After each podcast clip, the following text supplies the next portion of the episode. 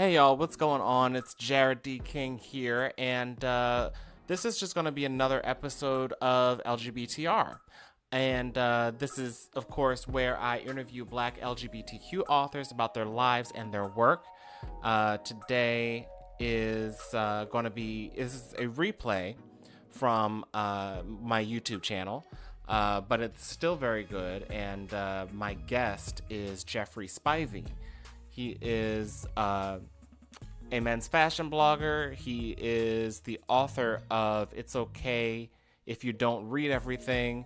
And you're going to get a ton of more information in the interview, so I'm not going to run every I'm not going to run through everything right here. But it's a very interesting interview, and I think you'll enjoy our conversation. So uh, stay tuned and tune in. Thanks.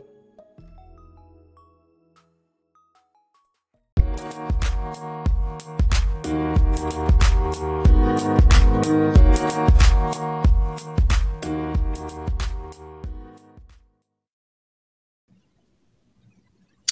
everybody, my name is Jared King, and you are watching The Read. Tonight, I have a very special guest. His name is Jeffrey Spivey, and uh, his website is Uptown Bourgeois.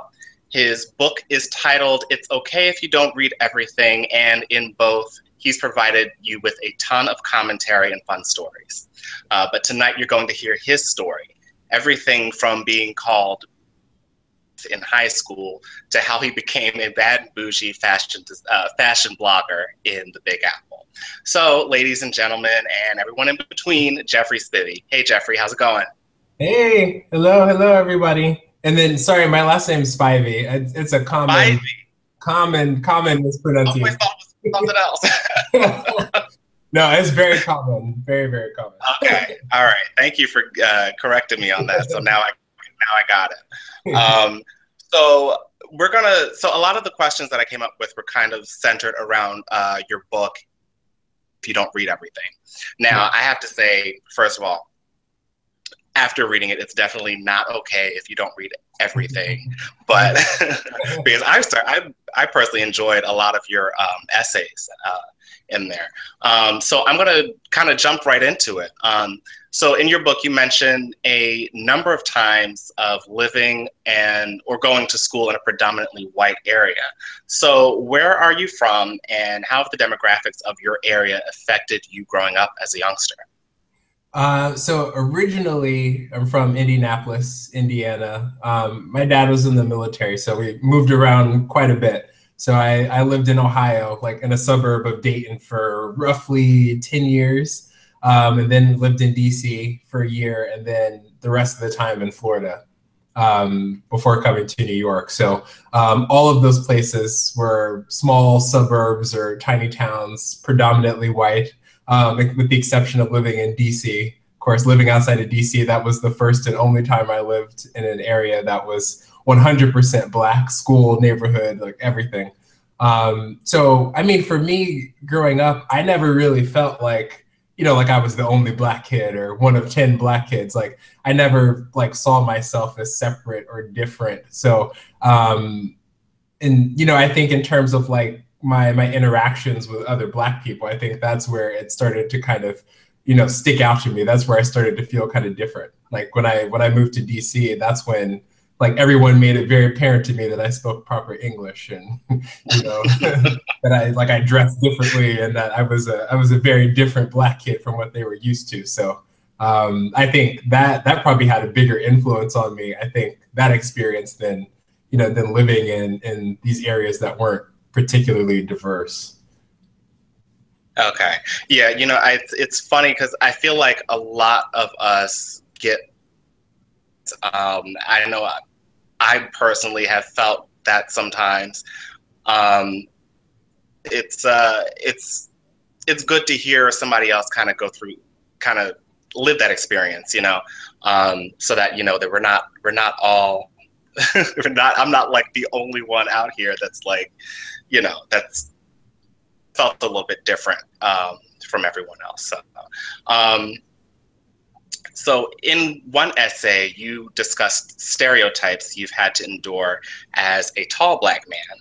And in high school, the kids would call you Big Cock Jeff, and in college, you preemptively joked about not playing basketball in order to not hear the inevitable question. Uh, judging by what you wrote, it seems like you've changed your approach to these types of things. Uh, so, what have you learned from your experience of being stereotyped? Um, well, you know, like high school is different because you know when I wrote I wrote that essay, like I was looking back on on high school with like a different lens. So I think when I was in high school, I didn't see it as as uh, as a stereotype. You know, like everybody was making fun of everyone for different things. So for me, that didn't stick out as like a racial stereotype. I just thought it was, you know, like it was my like embarrassing thing that I had to deal with when everybody else was pointing fingers at each other, and it just kind of became like this running joke. Um, I think in college, that's when it like I started to realize like you know, like I'm one of maybe like two or three other black people that are here like on an academic scholarship and not on an athletic scholarship. So I went to Flagler College, which is a really uh, small private school in St. Augustine, Florida, um, like very conservative um, and definitely like mostly white. I mean, I wasn't the only black kid there by any means, but there were a lot of black guys there that played basketball. Um, and I was one of the the few that did it. So you know, I I felt like I stuck out for that reason there because everybody else mm. kind of like stuck together. You know, you could be in like a just you see it in schools, you see it in some workplaces that you know, like all the black kids tend to kind of group together and hang out together because um, they're yeah. looking for like that that bond with other people when they're in unfamiliar territory. So when I was there, like I didn't have that bond with those kids because they were all playing basketball together, and I was like the one who wasn't. Um, but now i mean it's it to me i think it now i like i see i see the value in like in being around people who are from different backgrounds and you know using those opportunities to kind of uh, you know shed light on differences and point out to people when they're saying things that could be considered stereotypical. And um, I, I, think yeah my view of it is different now because i can look back on it and understand where it occurred and then you know i can recognize it now. You know, at, at 32, I can see it when it happens and say something and point it out. So, did you move to New York for college or after graduating? Um, and how soon after did you meet your husband, Hiram? Um, I moved to New York um, in 2007. So it was like roughly two years after graduation. Um, I had interned here back when I was still in school. So I was like, I have to come back. I have to move to New York. Uh, like no matter what happens, I'll just figure it out and make it happen. Um, so yeah, I moved in 2007. I didn't meet Hyro until uh, the end of 2014. So there was a long period of dating and lots of funny and some awful stories in between. All right, so now I'm curious. Do you have like one awful story that you could share? Maybe that's not. um, I don't know. Off the top of my head, um, I don't know. I mean, one time I went, I went on a date with someone. Like we were in Chinatown, and like everything in Chinatown is cash only, and I had never carried cash like ever. Um, and so I had been asked out on a date, and the guy did not have enough money to pay for our meals, which was probably like thirty dollars because like Chinatown is a pretty affordable neighborhood. So I had to leave the date to go get money from an ATM. And I don't know, most people probably would have left like instead of going back, but I went back and paid for it. I should have left him there to like do the dishes or something, but Oh my goodness. Okay, so it got better as time moved on. And um, you were married late last year in 20, in 2016. Mm-hmm. But um, why don't we go back to the beginning of this relationship? So, how did you and Hyro meet? Um, we met on OKCupid, which you know I think a lot of people don't think you can actually meet someone on OKCupid, but you can. um, yeah, we met on OKCupid. He was away for New Year's Eve. He was in London. Um, I was here in New York, so we were kind of emailing each other and uh, then we started exchanging voice messages, uh, like after we exchanged numbers. And um, when he got back to New York, we went out on our first date, and it was it was kind of instant. Uh, we connected over dinner, um, and then like that was it. It was it was it was it was instant. It was it was quick. Okay, so I want to go a little bit deeper with this. So, what was it about Hyro that and the and the connection that you both had that made things progress into marriage?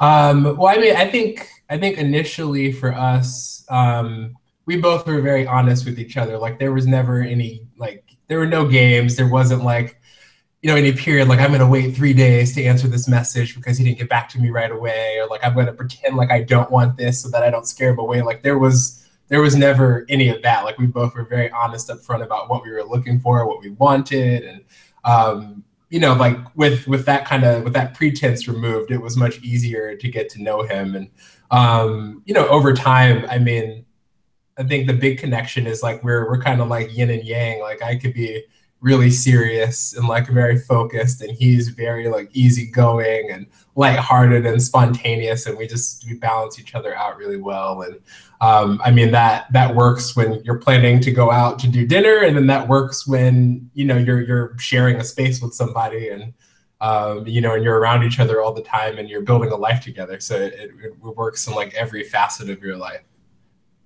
very cool. Okay, so what advice do you have to uh, for the single men out there looking for their own happily ever after? Yeah, for for the single men, you know, just work on yourself first before you worry about connecting with someone else. Because before I met him, I had to spend like a whole year just kind of working on myself and meditating and writing and kind of figured out what I wanted to do with my life. And I think that I wouldn't have been in the right headspace to get into a really serious relationship if I hadn't done that first. So work on yourself. Okay, sounds like uh, pretty solid advice. Yeah. um, I know that I kind of had to take a step back from dating for a while myself to kind of just like, you know, figure out what I'm doing. So yeah. um, I'm back in the game though. So anybody out there? No, I'm just kidding. Um, so you you earned a degree in communication with a focus in print and broadcast journalism. So how did you end up in retail management, and what was that experience like? Yeah, that's a million dollar question. um, I just well during school, like my last semester, I was working uh, for Banana Republic at a factory store that was in the same city where I went to college. And after college, I really didn't know what to do next or how to like, actually get a real job in journalism. Um, without having to relocate to some really small town in Texas or, you know, or get a job that wasn't going to pay me enough to live. So I went back home and I moved back in with my mom and I kept working at Banana Republic. And, um, you know, one thing led to another. I got promoted kind of, I think, like within my first six months of being back at home. And then things just kept going and going. And then I, I thought, like, I let me stay with this company and, um, you know, follow them to New York because this will be my way to get to New York and at least be able to make money right away when I get there. And then, you know, that was supposed to be like a six month plan, a year tops. And then the next thing you know, it had been 11 years. um, the experience was, I mean, retail is rough. Like, have you, have you done any, any time in retail? Uh, I have, and people who know me are probably laughing right now because I was working at Banana Republic for a good six years before I just got myself together. so you really know. Um, mm-hmm. I, know, I know. Yeah, it's. I mean, it's a it's a really demanding industry.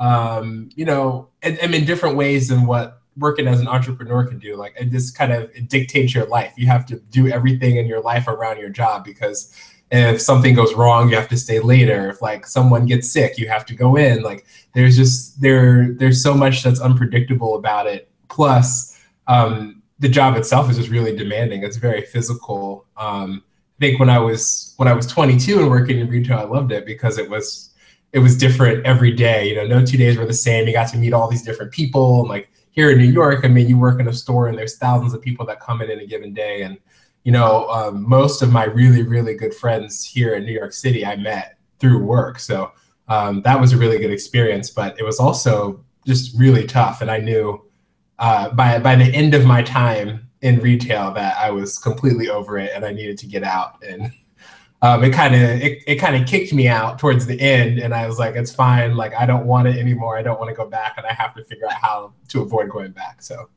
I did.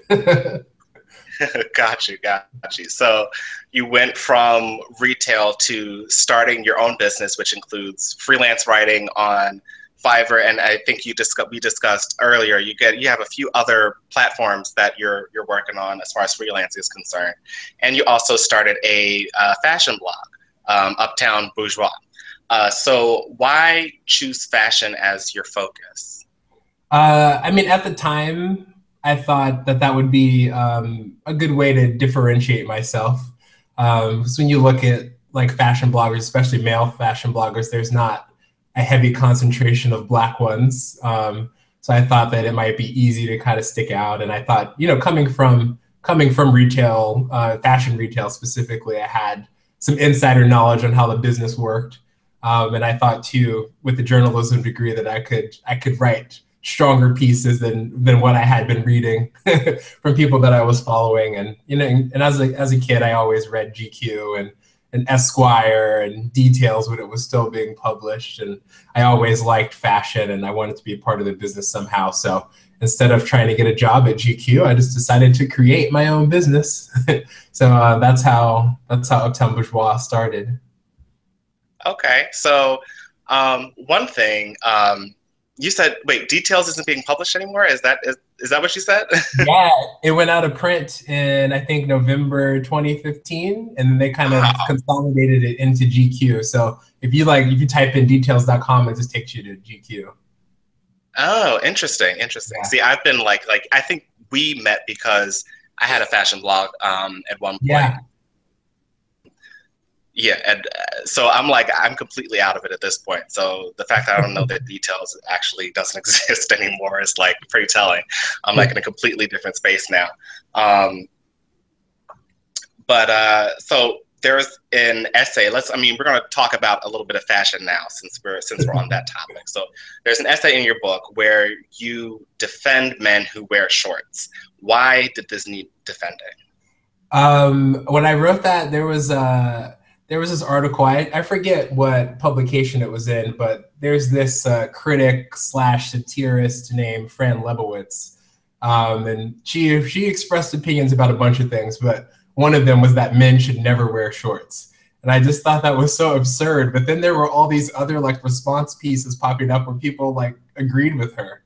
And i was like how how would men survive the summer if they don't wear shorts? Like that's so silly. It seems like something you would believe in like 1920 uh, it just seemed odd to me, so I wanted to write an article, kind of like, you know, defending us because we deserve to be comfortable in summer too.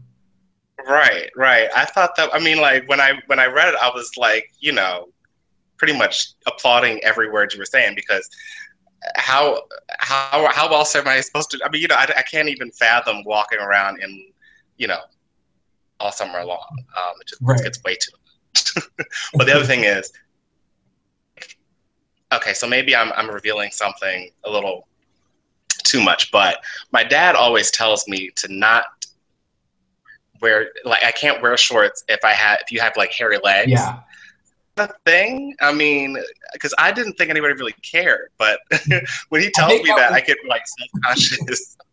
that was, I think, that was part of like her argument was about people having hairy legs or having like pasty legs that haven't been tanned or it was like it was yeah, it was I mean, but everyone, everyone should wear them. You have hairy legs, you have pasty legs, you have whatever whatever the problem is, you know, like just just wear your shorts, be comfortable, like get, get some air in there. Gotcha, gotcha. Okay, so then a few uh, pages later after that essay, you're condemning socks with sandals. So what's so wrong about that? it's just bad.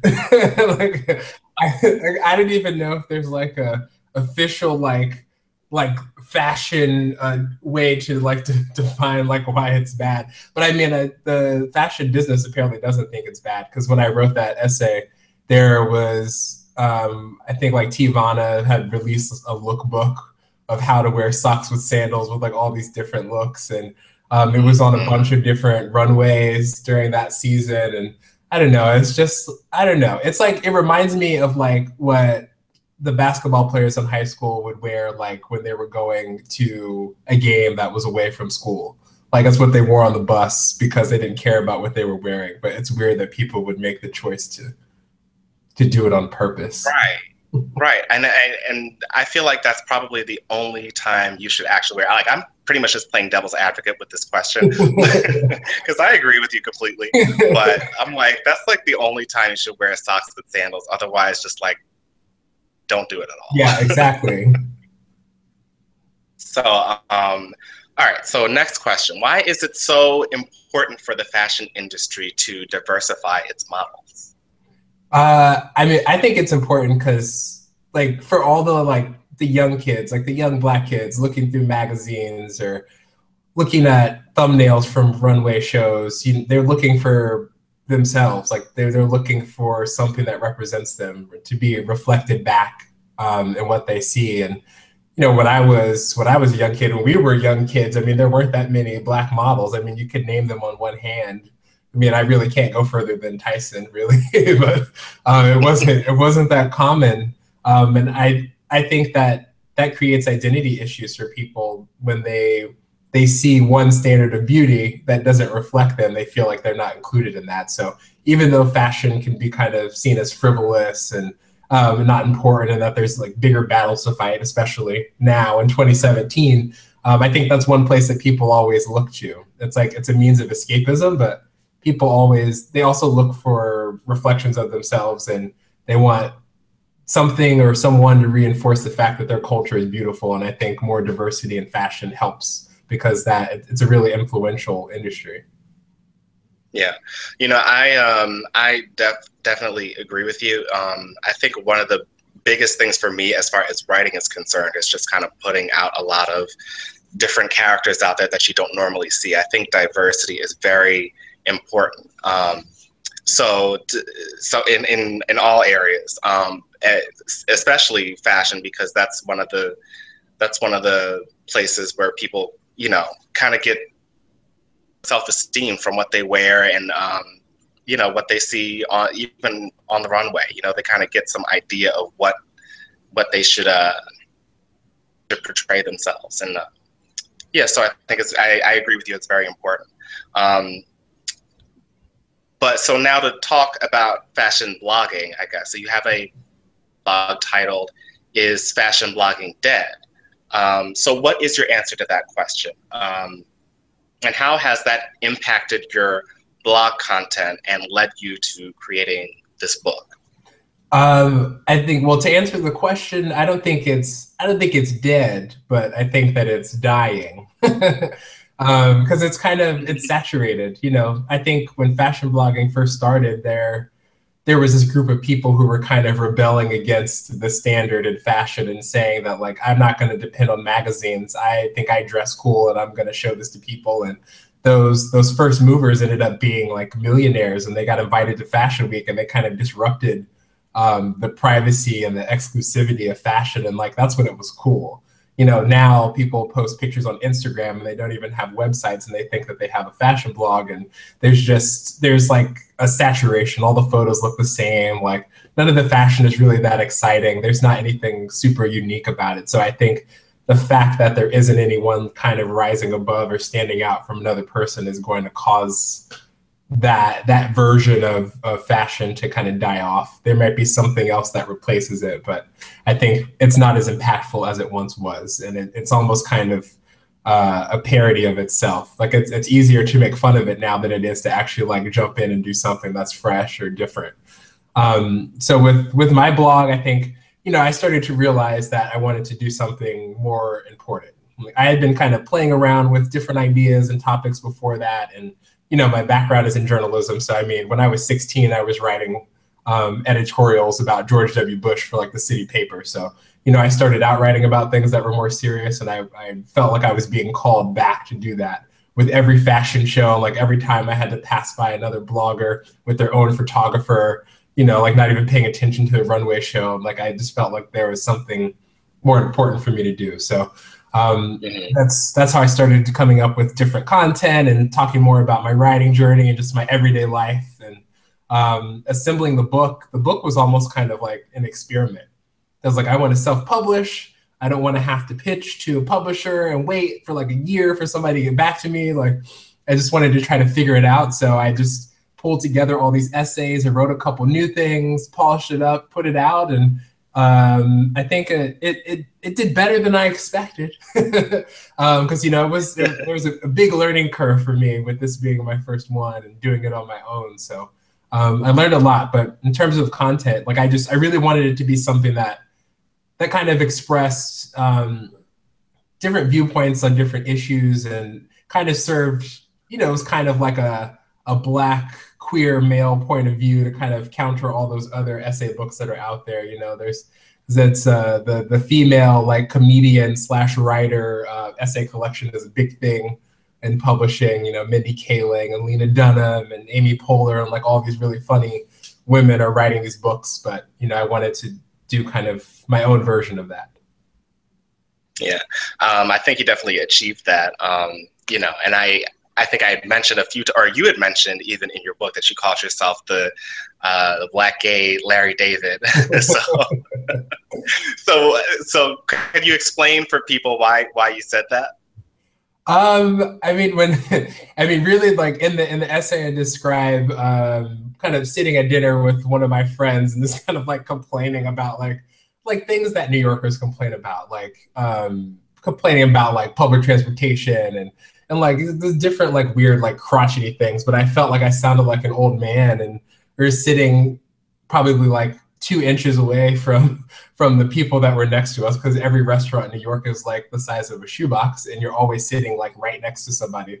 And they like kind of kept looking over like peeking over while we were talking and i was like oh my god like i kind of sound like larry david right now. And then i started thinking through like all these instances in my life where i have like complained about things in the same vein but um, I feel like like I relate to him because in the end he always means well, even if even if he like does something really crazy or you know really outrageous, like he always means well. Mm-hmm. Got you. Um, is there anything? Is there any? Are there any topics or anything that um, really fire you up, or, or is there anything that you um, or that you're viewers or uh, readers um, kind of gravitate to when you write? Is there any specific topic or anything? Um, I mean, I definitely think when I write about entrepreneurship, I think a lot of people are kind of honing in on those pieces because um, I mean, I'm connected to a lot of people that are business owners and think there's a lot of people um, in my readership that are considering working for themselves or getting into business. So whenever I write something along those lines, I think it gets a really good response. Um, and then uh, I wrote a piece last year about about hair, about like black male natural hair, and this decision that I was mulling over to grow out my hair. And um, I think like the essay did well, but then I did like a video form of it, um, which is kind of taken off on YouTube. So I think that there's definitely uh, there's definitely a big group of people out there that want to talk more about black identity. I think especially now and in the Trump era, people are ready to talk about identity and why it's important and what it means. And um, I definitely want to explore that more uh, this year. Okay. Um, so yeah, I think that's pretty good segue into the next question. I mean, at least the, the first part of your answer um, about um, you know, kind of jumping into your dreams and entrepreneurship and all that. Um, so, in your book, you give us uh, all of the lessons you've learned from your experiences. Uh, what is your advice for people who feel stuck and are having a hard time kind of jumping into their dream? Um, I mean, I guess I mean, for me, kind of how it kind of happened. I mean, I kind of got shoved. So I made the I made the decision because I was like forced to decide. I think people shouldn't wait until they're forced to decide. I think, um, you know, the minute that you realize that you're unhappy in a situation, you have to you you have to figure out what it is that you really want to do, and then do your research, do your homework, and figure out how you need to get started and how realistic it is for you to get there and, and you know figure out your goals and, and how you're going to achieve it even if it's just a little bit at a time um because I I definitely wouldn't recommend getting started the way I did because I um, I had left Banana Republic. I went to work for a startup. I was only at that startup for like six months, and it just really wasn't a good fit for me. So then I ended up without a job, and then it was only after I was unemployed that I decided I wanted to try to write. So I had like two or three full months where I made absolutely no income while I was trying to figure out how to become a freelance writer and how to do that. So I definitely wouldn't recommend people doing it that way. At least save money first before you just walk out and quit, like because uh, yeah. you, you need money while you're figuring things out, no matter what it is you're trying to do. Even if you just want to be a writer, you still need money because you have to pay your rent. So yeah, you know, I uh, I think it's it's all it, it almost always happens that you know you're you find yourself between a rock and a hard place before you have to kind of just find a way to make it work. Um, and I, I feel like that's, I feel like when you were in that situation, that may have been, you know, took, what kind of took you off in that direction. Um, would you agree? Or were you, were you kind of planning, were you kind of planning to do this? Um, no, I wasn't.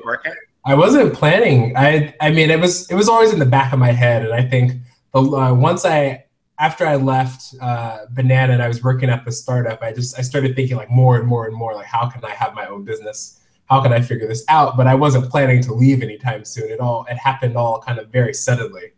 Um, and then for a while, I even kind of went back and forth, like maybe I should just get another job in retail and then try to figure it out while I'm doing that job. Like I don't know if I'm brave enough to like not work like and take the time to actually figure this out. Like i i went back and forth about that for for a few months um and then i just decided like i'm already out here. Like i might as well just stay and and figure it out. I can't get any worse.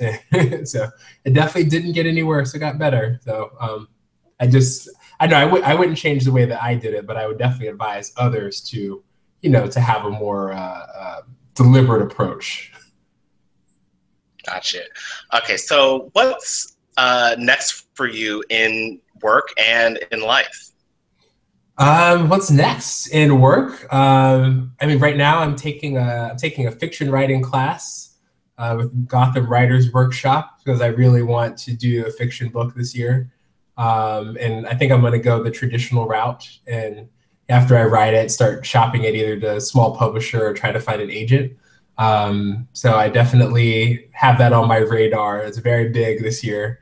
Um, it's not that I, I don't think not that I couldn't write a fiction book before, but I think you know it's been a very long time since I've written any fiction. I I spend all week long writing nonfiction, and that comes to me very naturally, but fiction doesn't. And I found myself trying to write fiction the way I write nonfiction, and like some things work, but a lot of things don't transfer. So I'm I'm honing my craft right now, and I'm going to be working on a book. Um, it's definitely it's going to be a, a diverse story.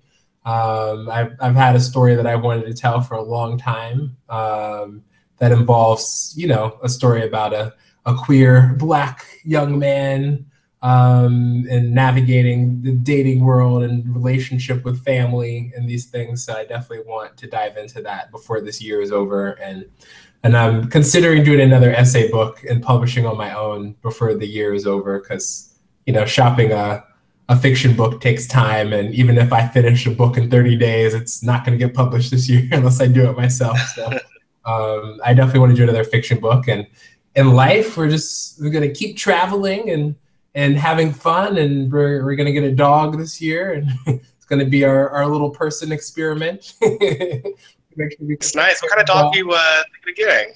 Uh, I'm not sure. We're gonna adopt. We'll do a rescue dog. So I'm not sure. We'll have to see. You know, oh, which little little man or woman is available for us when we when we go to the shelter. Very cool. Um, I remember. You know, it's it's de- it'll definitely be an upgrade from your dying plant, at least that you that you mentioned at the end of your book. I thought that was hilarious, by the way. Um, yes, and she's still alive. The plan is still alive. oh, awesome. All right. So uh, before we close, what do you want people watching to do right now? Um, what I want them to do, I want them to go to my website, you know, the uptownbourgeois.com. There are a ton of essays to read, things that are not in the book. And I've done four essays already this year um, things about social media, about entrepreneurship, about protesting. So um, there, I think there's definitely some good long form reads there. So I definitely want people to go and read and immerse themselves in the Uptown Bourgeois experience. Very good. Well, thank you so much for joining me, Jeffrey. I really appreciate it. We had a great conversation with you. Hey, thanks for having me. This was great. All right, and thank you all for watching. Uh, lastly, you can escape to a magical world full of intrigue and adventure. Just click the card at the top, at the corner and subscribe. Taste of my book, Pangea Unsettled Land. I kind of botched that but whatever. You get what I'm trying to say. So I'll talk to you guys later. Bye.